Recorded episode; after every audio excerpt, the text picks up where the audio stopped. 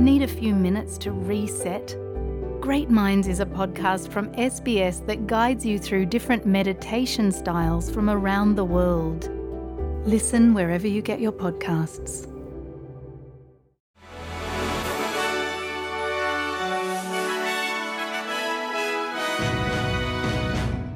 प्रस्तुत है आज का न्यूज फ्लैश भव्या पांडे के साथ ऑस्ट्रेलिया में छुट्टियों के मौसम में सड़क दुर्घटनाओं के आंकड़े बढ़ जाते हैं। देश भर में इस साल सड़क दुर्घटनाओं से होने वाली मृत्यु के आंकड़ों में 6 प्रतिशत की बढ़त देखी गई है।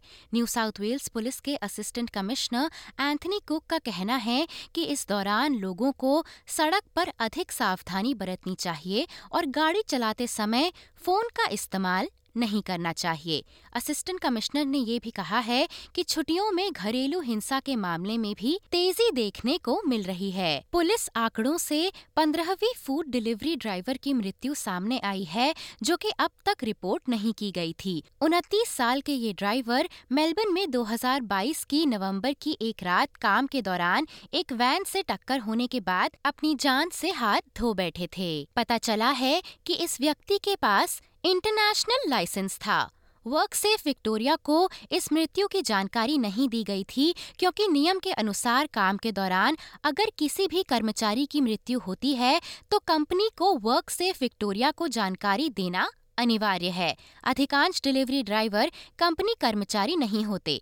2016 से अब तक विक्टोरिया में करीब 900 मोटर बाइक और साइकिल कर्मचारी घायल हो चुके हैं। सीएसआईआरओ की सालाना वित्तीय रिपोर्ट के अनुसार ऑस्ट्रेलिया में बिजली उत्पादन के लिए हरित ऊर्जा ही सबसे किफायती विकल्प है, जबकि परमाणु ऊर्जा सबसे महँगा विकल्प होगा। सालाना GenCost report Australian energy market operator के साथ मिलकर बनाई जाती है और उत्पाद के सभी आयाम, जैसे कि बिजली घरों तक पहुँचना और इसका इस्तेमाल, सभी को ध्यान में रखा जाता है। इन आयामों को इस रिपोर्ट का हिस्सा तब बनाया गया जब विपक्ष ने सही मूल्यांकन न होने का आरोप लगाया।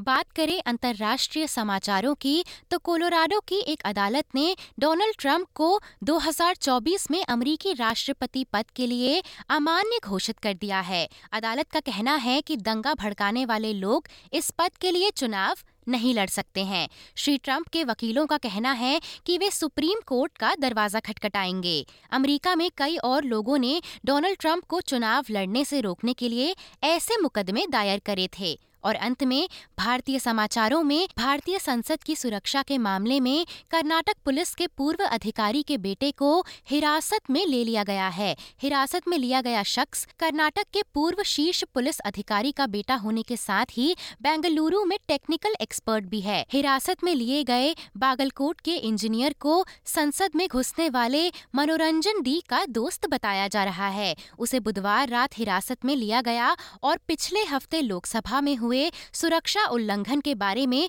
पूछताछ के लिए दिल्ली लाया जा रहा है। मनोरंजन उन दो लोगों में से है जिसने की लोकसभा में घुसकर रंगीन धुआँ छोड़ा था। मनोरंजन इस मामले के उन चार आरोपियों में से एक है जो फ़िलहाल आतंकवाद विरोधी कानून गैर कानूनी गतिविधियाँ और अधिनियम के तहत आरोपों का सामना कर रहे हैं। इसी के साथ आज के समाचार यहीं समाप्त होते हैं। धन्यवाद।